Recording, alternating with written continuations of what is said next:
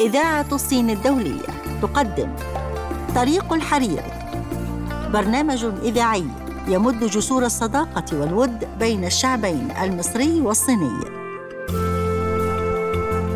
طريق الحرير خطوات متواصلة على درب التعاون المصري الصيني. طريق الحرير فقرات منوعة نعرض فيها الثقافة والسياحة والاقتصاد والعادات والتقاليد في مصر والصين. طريق الحرير الصين بعيون مصرية مستمعينا الأعزاء أهلا ومرحبا بكم في حلقة جديدة من برنامجكم طريق الحرير في طريق الحرير نلقي الضوء على العلاقات المصرية الصينية عبر العصور المختلفة. طريق الحرير الثقافة والاقتصاد والمجتمع والسياحه والفنون. جوانب ترابط لا تنتهي ومظاهر حضارية تاريخية. طريق الحرير طريق ممتد بين الحضارة الصينية والمصرية. في طريق الحرير نلقي الضوء على كل الجوانب المشتركة بين البلدين. كل هذا فقط في طريق الحرير. ومعكم في التقديم محمد العربي وإيمان مصطفى.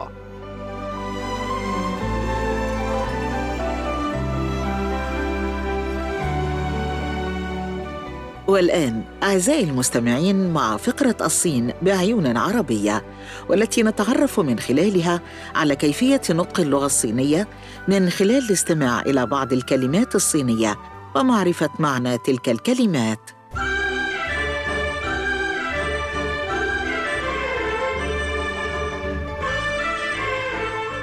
تقول الحكمة الصينية. اجعل القريب منك سعيدا وسيقترب منك البعيد والتي تعني باللغة الصينية.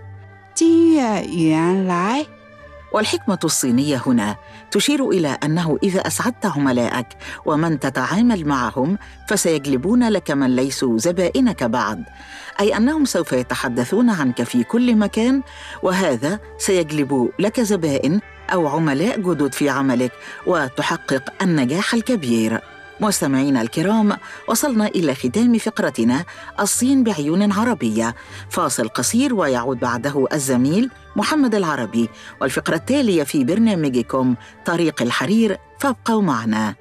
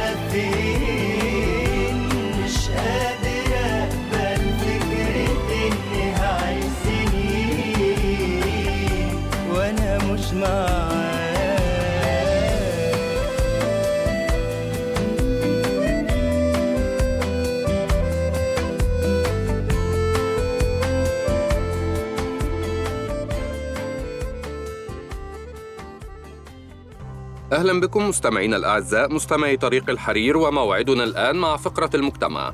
ونتحدث اليوم عن الرئيس الصيني يشارك في الاجتماع السنوي للعام الصيني الجديد. شارك شي جين بينغ الأمين العام للجنة المركزية للحزب الشيوعي الصيني في اجتماع سنوي مع شخصيات من خارج الحزب قبل عيد الربيع أو العام الصيني الجديد. ونيابة عن اللجنة المركزية للحزب الشيوعي الصيني أعرب شي جين بينغ وهو أيضا الرئيس الصيني ورئيس اللجنة العسكرية المركزية عن تهانيه لأشخاص من أحزاب سياسية غير الحزب الشيوعي الصيني والاتحاد عموم الصين للصناعة والتجارة ولأشخاص ليست لديهم انتماءات حزبية ولأعضاء الجبهة الموحدة.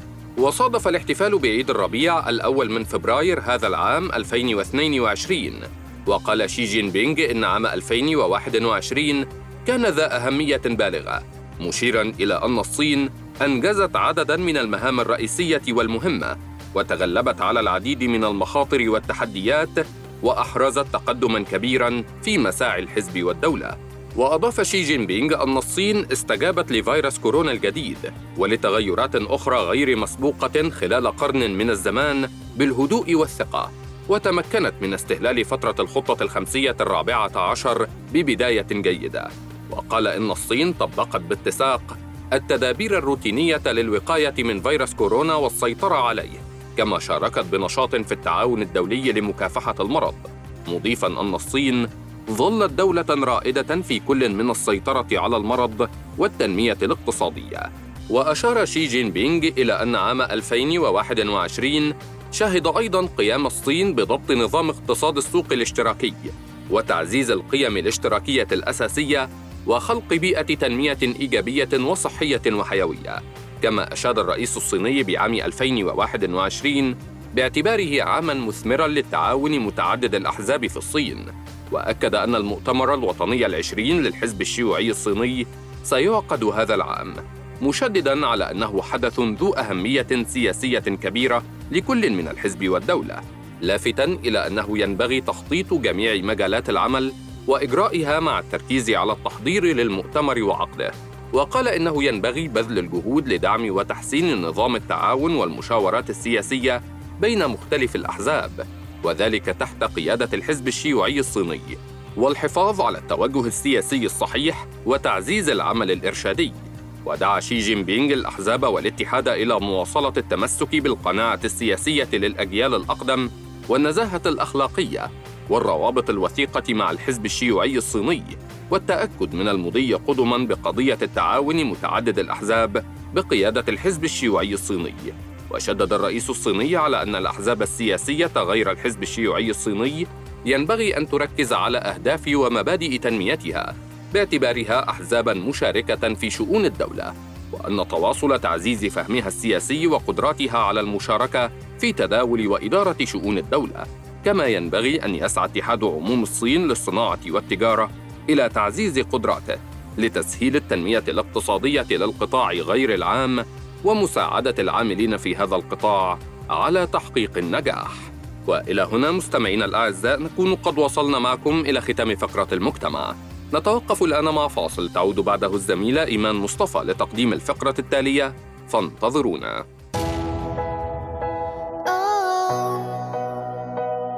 应该有梦，有梦就别怕痛，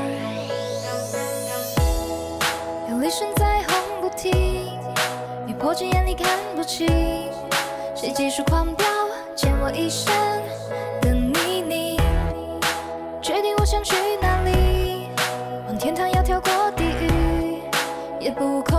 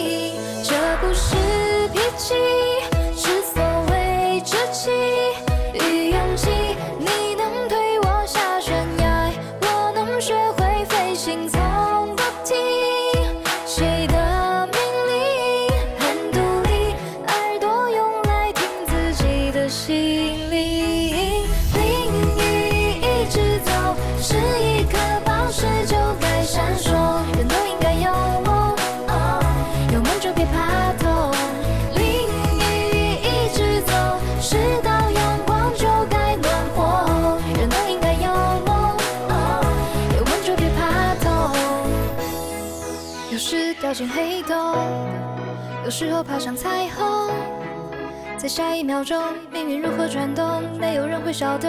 哦，我说希望无穷，你在满梦腾空，相信和怀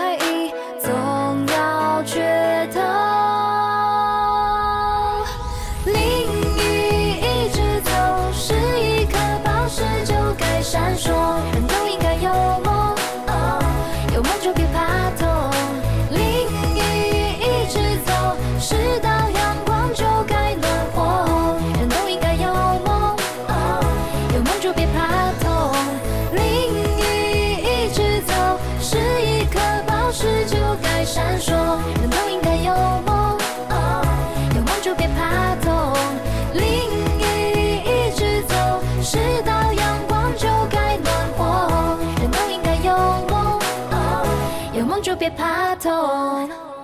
أهلا بكم مستمعينا الكرام ومع فقرتنا الاقتصادية ونتحدث اليوم عن صادرات مصر من النحل تتجاوز أربعة ملايين دولار في شهر واحد ارتفعت الصادرات المصرية من النحل بشكل طفيف في الفترة الأخيرة وفقا لبيانات حكومية حيث بلغت قيمة الصادرات المصرية من النحل الحي لتسجل نحو أربعة ملايين و539 ألف دولار في شهر أكتوبر الماضي بينما بلغت قيمة الصادرات المصرية من النحل نحو أربعة ملايين و419 ألف دولار في شهر أكتوبر عام 2020 بزيادة بلغت 120 ألف دولار. وقالت البيانات الصادرة عن الجهاز المركزي للتعبئة العامة والإحصاء إن صادرة مصر من النحل كانت ضمن الصادرات المصرية وهي من أهم صادرات السلع الغذائية والتي بلغت قيمتها الإجمالية نحو 299 مليون و768 ألف دولار. في شهر أكتوبر الماضي مقابل 267 مليون و926 ألف دولار في نفس الشهر عام 2020 بزيادة بلغت نحو 31 مليون و842 ألف دولار. وقد بلغت قيمة العجز في الميزان التجاري 2.63 مليار دولار خلال شهر أكتوبر 2021 مقابل 3.0 مليار دولار لنفس الشهر من العام السابق بنسبة انخفاض بلغ 12.4% حيث ارتفعت قيمة الصادرات بنسبة 48.2% حيث بلغت 3.76 مليار دولار خلال شهر أكتوبر 2021 مقابل 2.54 مليار دولار لنفس الشهر من العام السابق. وأرجع الجهاز المركزي ذلك لارتفاع قيمة الصادرات لبعض السلع ومنها اللدائن بأشكالها الأولية بنسبة 41.1% وعجائن ومحضرات غذائية بنسبة 5.0% فواكه طازجة بنسبة 8.3% سجاد وكليم بنسبة 23.5% بينما انخفضت قيمة صادرات بعض السلع خلال شهر أكتوبر عام 2021 مقابل مثيلتها لنفس الشهر من العام السابق وأهمها.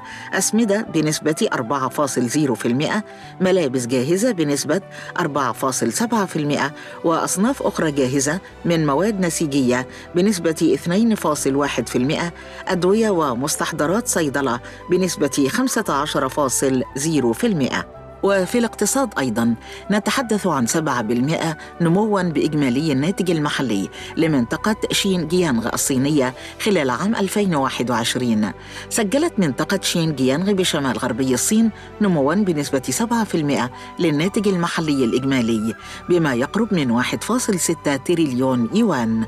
وفي عام 2021 الماضي زادت القيمة المضافة للقطاعات الزراعية والصناعية والخدمية في المنطقة بنسبة 7.9% و6.7% و6.9% لتصل إلى 235.6 مليار يوان و596.7 مليار يوان و766 مليار يوان على التوالي.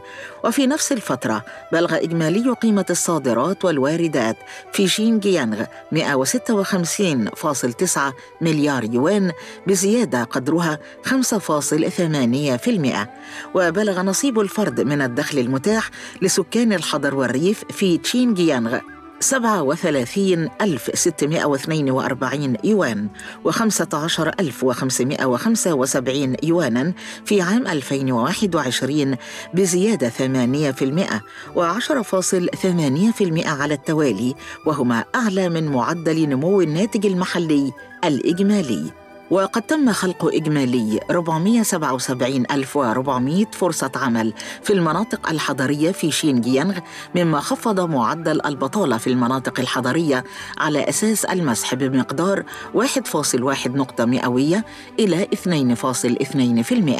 وقال شيو جيان هوي رئيس مديرية الإحصاء الإقليمية إن إجمالي مبيعات التجزئة للسلع الاستهلاكية في شينجيانغ بلغ حوالي 358.5 مليار يوان في عام 2021 إلى هنا أعزائنا المستمعين نصل إلى ختام فقرة الاقتصاد.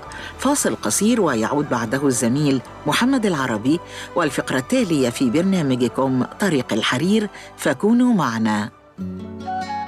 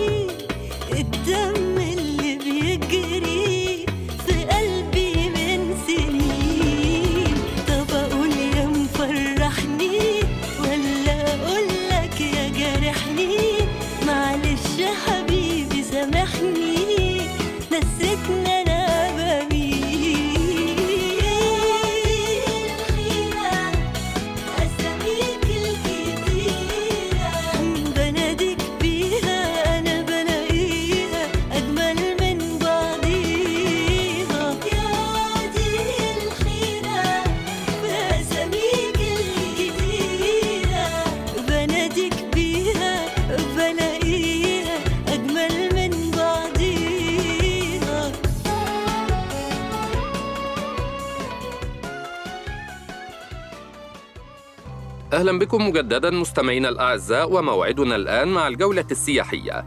واليوم نتجول بين تمثال بوذا الجبل في الصين ومقابر كوم الشقافة في مصر.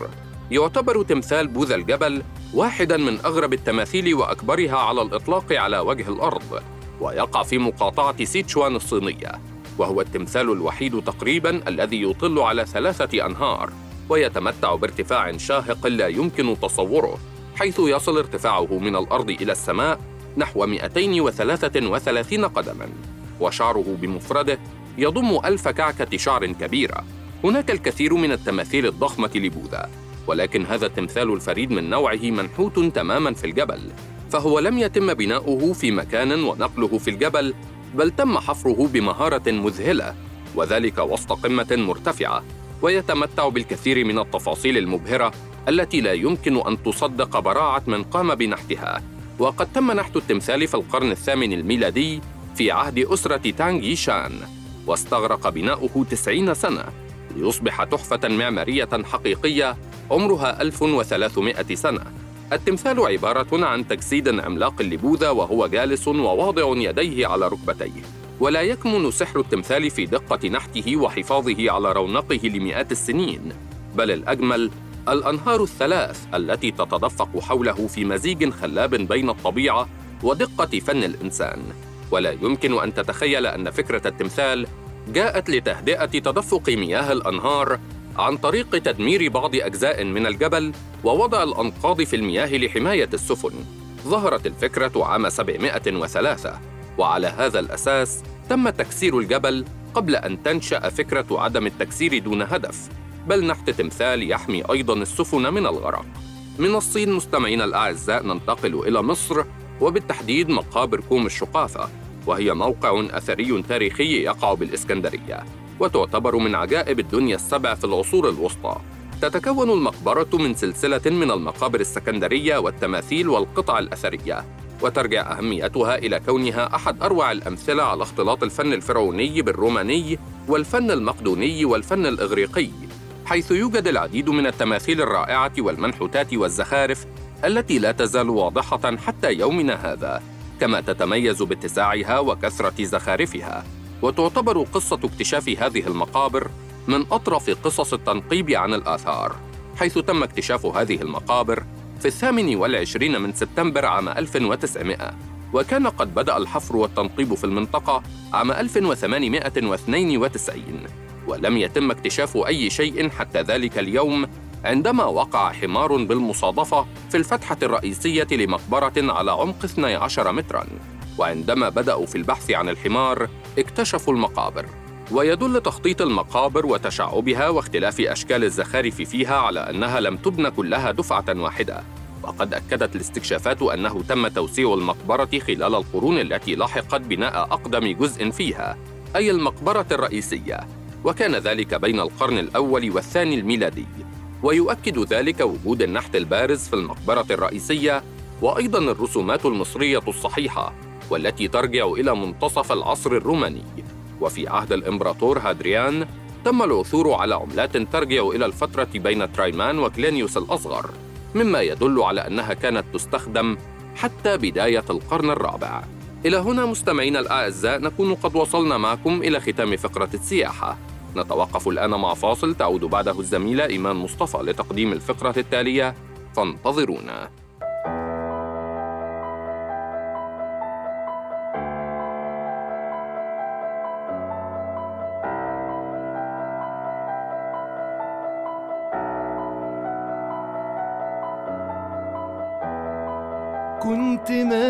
ماشي وكان في قلبي ذكريات تشبه كتير.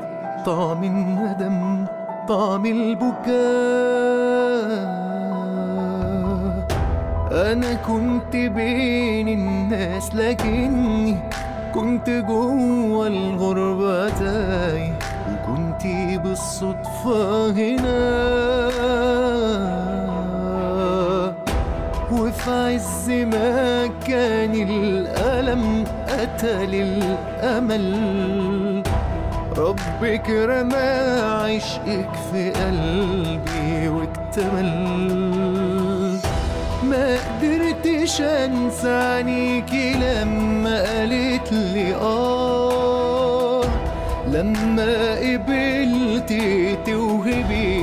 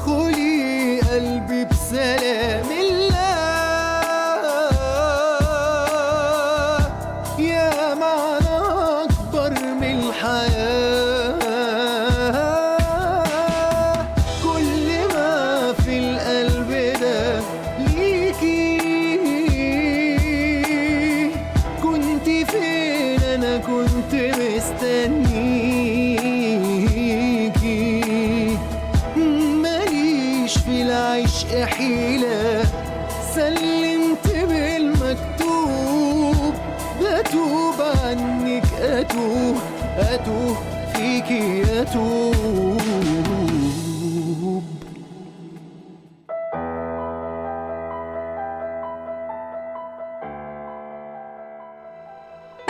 أهلا بمستمعي طريق الحرير ومع فقرتنا الثقافية ونتحدث اليوم عن اكتشاف أكثر من 400 مقبرة قديمة في شمالي الصين.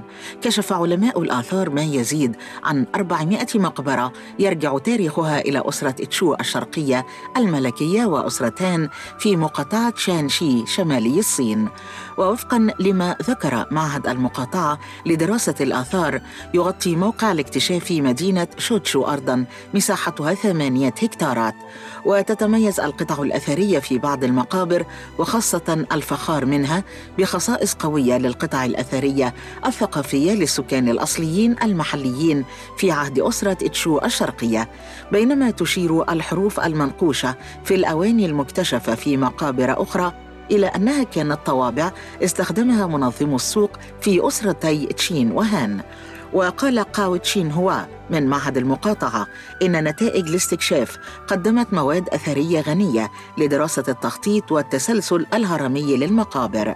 وفي الثقافة أيضا الحديث عن صدور كتاب وصايا وحيد حامد للكاتب شريف عارف. أكد الكاتب شريف عارف إن الكتاب يقدم انفرادات لحوارات خاصة أجراها مع الكاتب الراحل الكبير وحيد حامد على مدى السنوات العشر الأخيرة من حياته وتم تسجيلها صوتيا على مدى ساعات طويلة. ويقول الكاتب شريف عارف وحيد حامد من الشخصيات التي تتوقف أمامها طويلا كراصد لمجتمعه من زاوية مختلفة دائما فهو بمثابة ترمومتر للمجتمع المصري الدارس لتفاصيله وآلامه وأفراحه المدرك لوقت غليانه أو استقراره. وهذا الكتاب في ظاهره هو ثرثرة خاصة مع الكاتب الكبير وحيد حامد ولكنه في الباطن مجموعة كبيرة من الوصايا تصلح لكل زمان ومكان. وصلنا مستمعين لنهاية فقرتنا الثقافية والتي نتمنى أن تكون نالت إعجابكم. وبهذا أعزائنا المستمعين نكون قد وصلنا معكم لنهاية حلقتنا اليوم من طريق الحرير والذي يأتيكم بالتعاون مع إذاعة الصين الدولية. وإلى اللقاء وحلقة جديدة من طريق الحرير. كان معكم في هذه الحلقة إيمان مصطفى. ومحمد العربي. رئيس التحرير. هبة رجب. فريق الإعداد ولاء العقاد. ومنى حسن. إخراج وليد إمام. هندسة الصوت كريم سيد.